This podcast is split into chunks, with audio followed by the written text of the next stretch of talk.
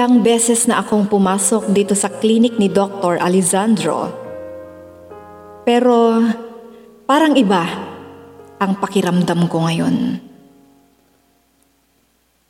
Marahil ay dahil alam ko ngayon niya sasabihin kung ano ba talaga itong nangyayari sa katawan ko.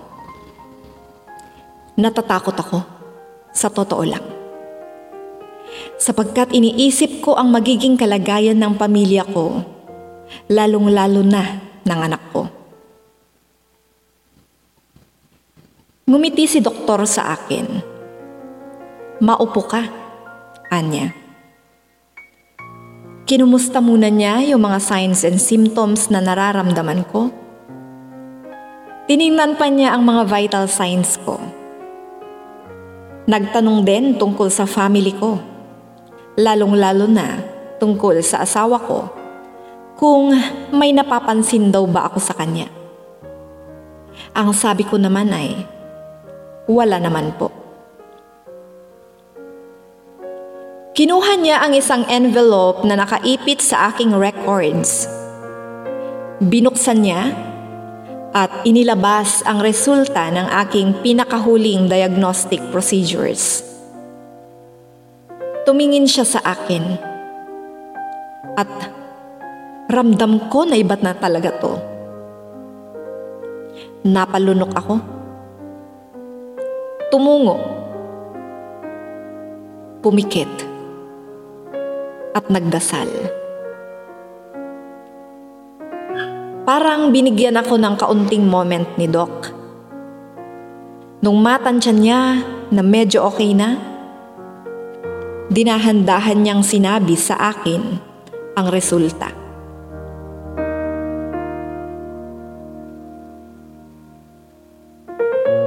Mr. Del Rosario, ikinalulungkot ko pero based dito sa results ng tests mo, ay tama ang hinala ko.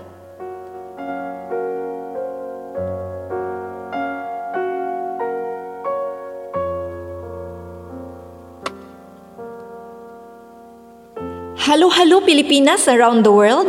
Halo-halo mga kabats. Ako po si Morena Idaya nagsasabing, It is a beautiful day today and we are all beautiful every day. Yes, it is a beautiful day, especially if we start our day right with a prayer and positive thoughts. Hatid ko sa inyo ngayon ang kwento ni Dante. Isang pulis na minsang nagkamali sa buhay niya pero ang pagkakamaling yon ang nagdulot ng matinding pasanin sa kanya ngayon at sa pamilya niya. Pero bago ang lahat, nais ko munang ipabatid sa madla na ang kwento sa ating palatuntunan ngayon ay kathang isip lamang. Ano mang pagkakahalintulad sa mga pangyayari, pangalan ng tao, o mga lugar ay hindi po sinasadya. At sa oras na ito, gusto ko po kayong imbitahan sa ating Sabayabadu live streaming sa ating Morena Idaya YouTube channel and Facebook page. Tayo po ay magpapalaro ng Read My Lips Challenge at mamimigay ng papremyo up to 3,000 pesos jackpot prize at mayroon din po tayong pa 10,000 Reasons Raffle Bonanza sa ating Grand LS sa November 20. Kung paano po kayo makakasali dyan sa paraffle ay nasa Morena Idaya Facebook page po ang mechanics. At nais ko rin po kayong anyayahan sa ating patimpalak na short story writing contest. Kung kayo ay may angking galing sa pagsusulat, pakibisita na lamang po ang aking Facebook page at doon po nyo mababasa ang mga mechanics.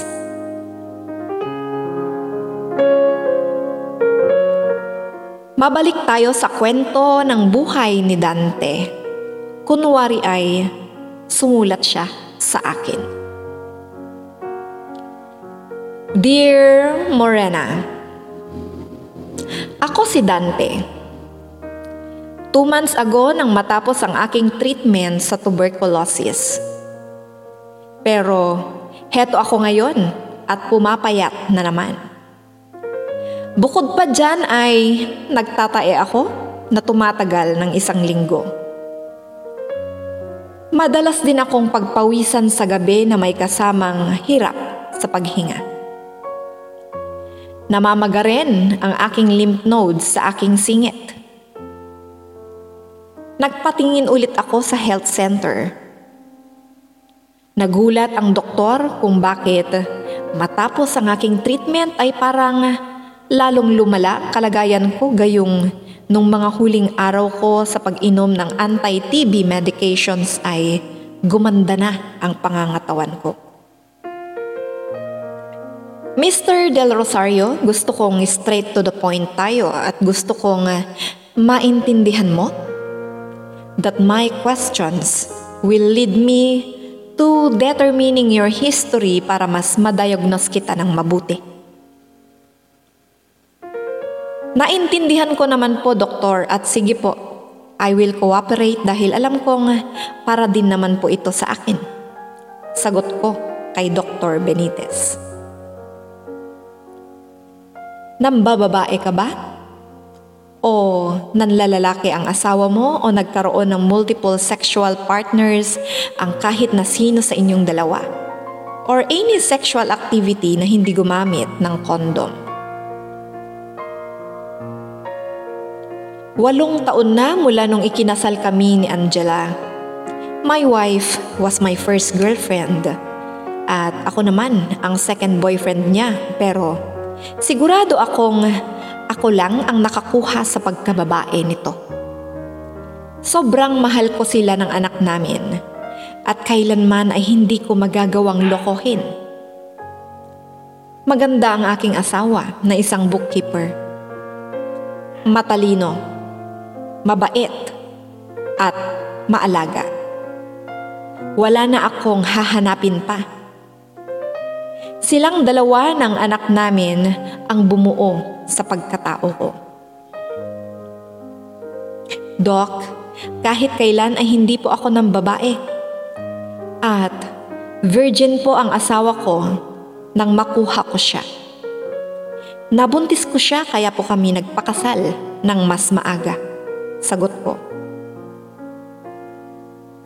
What about blood transfusion? Sumunod na tinanong ng doktor. Hindi rin po. Hindi pa ako nasalina ng dugo at hindi ko rin naranasang mag-donate dahil hypertensive po ako. Tumango ang doktor. I see. What about drugs? Nasubukan mo na ba yung heroin, cocaine, o kahit na anong injectable? Naalala ko, nung college pa ako, inalok ako ng aking mga dorm mates na gumamit ng ipinagbabawal na gamot. Noong una ay marijuana pa lang at sumasabay ako for the sake of pakikisama. Hindi kalaunan ay nakita kong may mga daladala na silang foil at lighter. At dahil napag-aralan ko sa eskwelahan, alam kong siya buyon. Wala naman akong nagawa kung hindi ang sumubok. Pero laking pasalamat ko dahil hindi ako nalulong. Sakto kasi na patapos na noon ang pasukan at sa sumunod na semester ay Umupa na ang mga magulang ko ng kwartong para sa aming dalawa ng ate ko. Nababantayan niya ako at nooy nagsisimulang pa lang siyang magtrabaho sa isang bangko malapit sa aming university. Doktor, nasubukan ko pong mag-drugs pero hindi po injectable. Pag-aamin ko. Nagpatuloy ang doktor sa pagtatanong turan nito? Yung mga magulang mo, ano ang ikinamatay nila?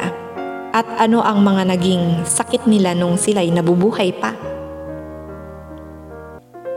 Doc, hypertensive po ang papa ko at ang mama ko naman ay may hika. Magkasabay po silang na aksidente noong graduating na ako sa kolehiyo. Kasabay ng aking consultation na yan kay Dr. Benitez ay nag-undergo ulit ako sa maraming pagsusuri. Blood tests, chest x-ray, sputum exam. Nirefer din ako for colonoscopy para mas ma-rule out kung bakit mas madalas akong nagtatae. Niresetahan ako ng mga gamot to address my symptoms. Tiningnan ng doktor ang mga resulta hanggang sa nirefer ako sa isang espesyalista na si Dr. Alessandro. At nung consultation ko kay Dr. Alessandro ay pareho lang ang mga itinanong sa akin. Ilang beses din akong nagpabalik-balik sa kanya dahil sa dami ng mga procedures. At ang pinakahuli ay ang isang enzyme-linked immunoassay at sumunod doon ang western blot. Mga pagsusuri na magko-confirm sa hinala ng manggagamot. Dalawang araw kong inisip ang mga naging pag-uusap namin ng mga doktor. Bakit ganon ng mga katanungan nila? Ang aking hinala ba ay siya ring hinala nila? Alam kong hindi ako naging tapat sa aking mga doktor. Diyos ko, huwag po sana. Noong nagkaroon ako ng tuberculosis ay kinailangan kong mag-leave sa trabaho. Paano na kapag... No, Lord, huwag po sana. Sampung taon na ang lumipas kaya imposible ito. Kasi kung meron ako nito, ay di ba dapat noon ko pa naramdaman? Pero bakit ngayon lang? Oo, sampung taon na nung mangyari ang isang bagay na akala ko ay mababaon ko na sa limot. Isang taon na lang sana para makapagtapos na ako sa kolehiyo ay parehong naaksidente ang aking mga magulang. Hindi sila kaagad na nawala sa amin. Pareho silang naratay muna sa ICU. Ang aking tatay ay umabot ng dalawang buwan at ang aking nanay naman ay tatlong buwan. Walang naiwan sa mga naipundar ng mga magulang namin dahil sa higit isang milyon na hospital bills. Pati ang aking ate ay nagkanda utang-utang na rin.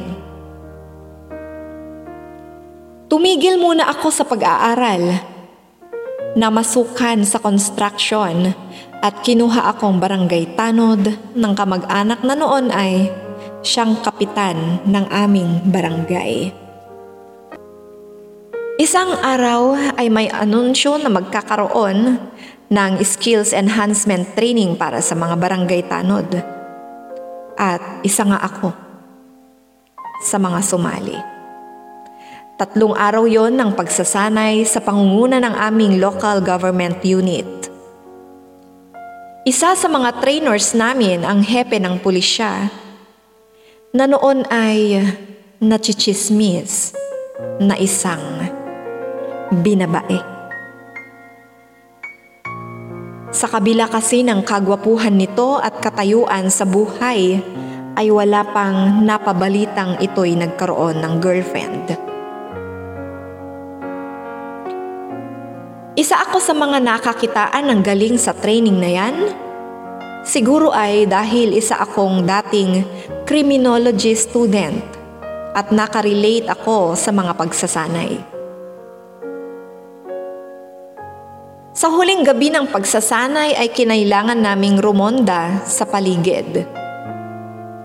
At ako ay itinalaga sa may plaza, sa may monumento ni Gregorio del Pilar. Noon ay hindi pa ganoon kaganda ang aming bayan. Madilim sa kinatatayuan ko at wala man lang street lights. Pundido ang mga ilaw sa plaza bukod sa masyadong madamo ang paligid ng monumento. Ilang oras pa lang akong nakabantay doon ay nilapitan ako ni Hepe. May daladala itong alak at may hawak din itong batuta. Sabi niya, Tuturuan kita ng iba pang paraan kung paano gamitin ang batuta bilang sandata. Pero bago yan ay halika, inom muna tayo ng kaunti lang. Mukhang mabait naman ang hepe. Habang kami ay nagkukwentuhan, sabi nito sa akin, Oo nga pala may ipinasa sa akin na isang iskandal. Tinatanong kasi nila sa akin kung kilala ko ba kasi mukhang taga sa kabilang bayan lang daw. Tingnan mo nga at baka kilala mo. Nag-aalangan ako noon. Nahiya kasi ako na panoorin ang isang iskandal sa harap ng ibang tao. Kaya lang ay dahil curious din ako ay pinanood ko na rin. Akala ko noong una ay ganap ito ng isang babae at lalaki. Pero mali ako. Parehong lalaki ang nasa video. Maiinit ang mga eksena nakadadala din pala. Nanigas ang aking pagkalalaki. Hindi nagtagal ay naramdaman ko na gumagapang sa aking hita ang isang kamay ni Hepe. At sabi nito, Tutulungan kitang makapagtapos ng pag-aaral mo kung pagbibigyan mo ako ngayon. Kahit ngayong gabi lang. Bukas na bukas din ay bibigyan kita ng malaking halaga. Matutupad mo ang mga pangarap mo. Magkakaroon ka ng magandang kinabukasan. Naisip ko, tutal ay Nadadala na rin ako sa aking pinapanood. At lalaki naman ako. Walang mawawala sa akin. Kaya naganap ang isang pangyayaring umiskandalo sa utak ko ng ilang taon. Kami ay nagsanay sa paggamit ng batuta kami ay nagbatutahan sa may monumento ni Gregorio del Pilar.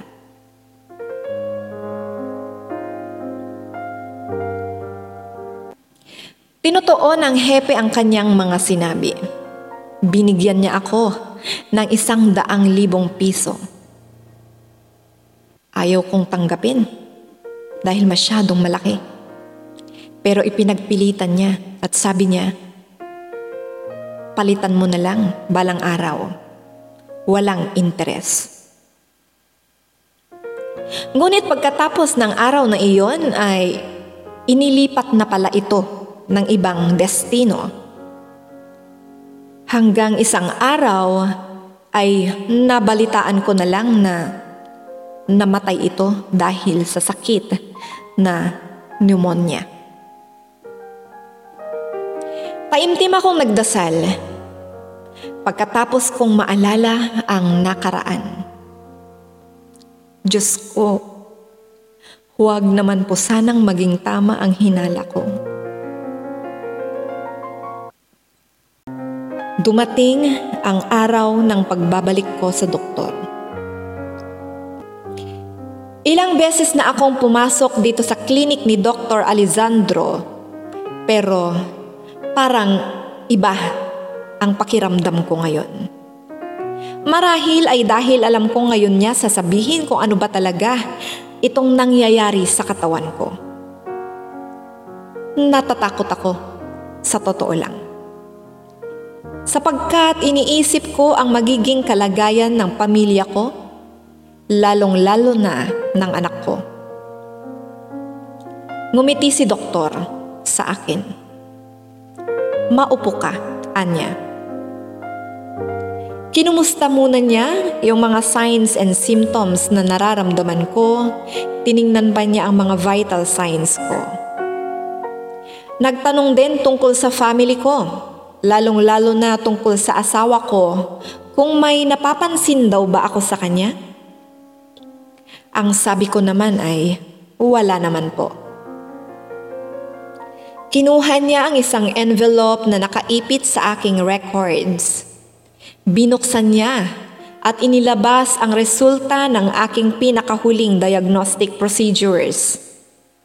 Tumingin siya sa akin at ramdam ko na iba na talaga to. Napalunok ako. Tumungo. Pumikit. At nagdasal. Parang binigyan ako ng moment ni Doc. Nung matansya niya na medyo okay na, dinahan-dahan niyang sinabi sa akin ang resulta. Mr. Del Rosario, ikinalulungkot ko, pero based dito sa resulta ng tests mo, ay tama ang hinala ko ikaw ay nasa third stage ng HIV infection o tinatawag nating acquired immunodeficiency syndrome.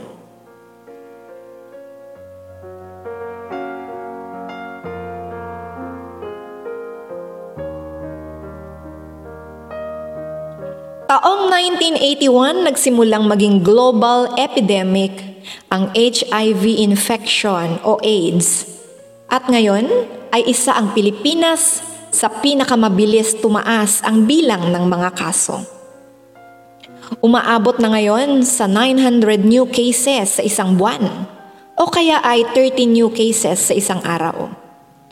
Nakukuha ang sakit na ito sa pagkakaroon ng unprotected sexual intimacy o hindi paggamit ng kondom. Pakikipag-SEX sa iba't ibang partners. Impeksyon na nakukuha sa sharing of needles na ginagawa during session sa paggamit ng ipinagbabawal na gamot. Ang pinakamataas na prevalence rate ay ang male-to-male intercourse. Pagkalipas ng 18 days hanggang 45 days after an exposure, saka pa lang pwedeng i-detect ang HIV infection. However, ang unang paglabas ng mga simptomas nito ay pwedeng umabot ng siyam na buwan hanggang sa sampung taon. Depende sa lakas ng immune system ng isang tao. Kaya maraming mga tao ang nag-aakalang wala silang ganitong sakit at sakal na lang nila nalalaman kapag nasa late stage na. Ang HIV infection ay walang lunas, walang gamot. Pero kapag naagapan ay maaaring mapabagal o maiwasan ang matinding damage sa ating immune system. Sa madaling salita, ang HIV infection ay pwedeng hindi mapunta sa matinding komplikasyon.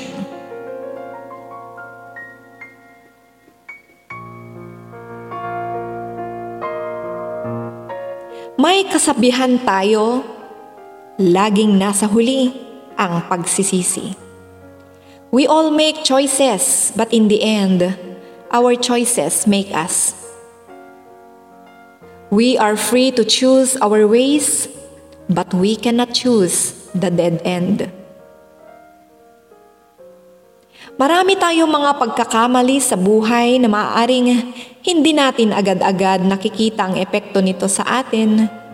Pero kalaunan ay para itong anino ng bangungot na laging nakabuntot sa atin. At kailangan nating tanggapin ang consequences ng ating mga actions dahil wala tayong ibang sisisihin kung hindi ang ating mga sarili dahil tayo lang ang nagpakasarap. Tayo lang ang nagpakaligaya. Ang nakalulungkot lang dito ay kadalasan. Hindi lang sarili natin ang apektado kapag tinatamasa na ang bunga ng mga pagkakamali natin. Kung hindi ay nadadamay ang ating pamilya, ang mga taong nagmamahal sa atin. Sana ay may natutunan ulit tayo dito sa kwento ni Dante. Hanggang sa muli mga kabats, ako po si Morena Idaya.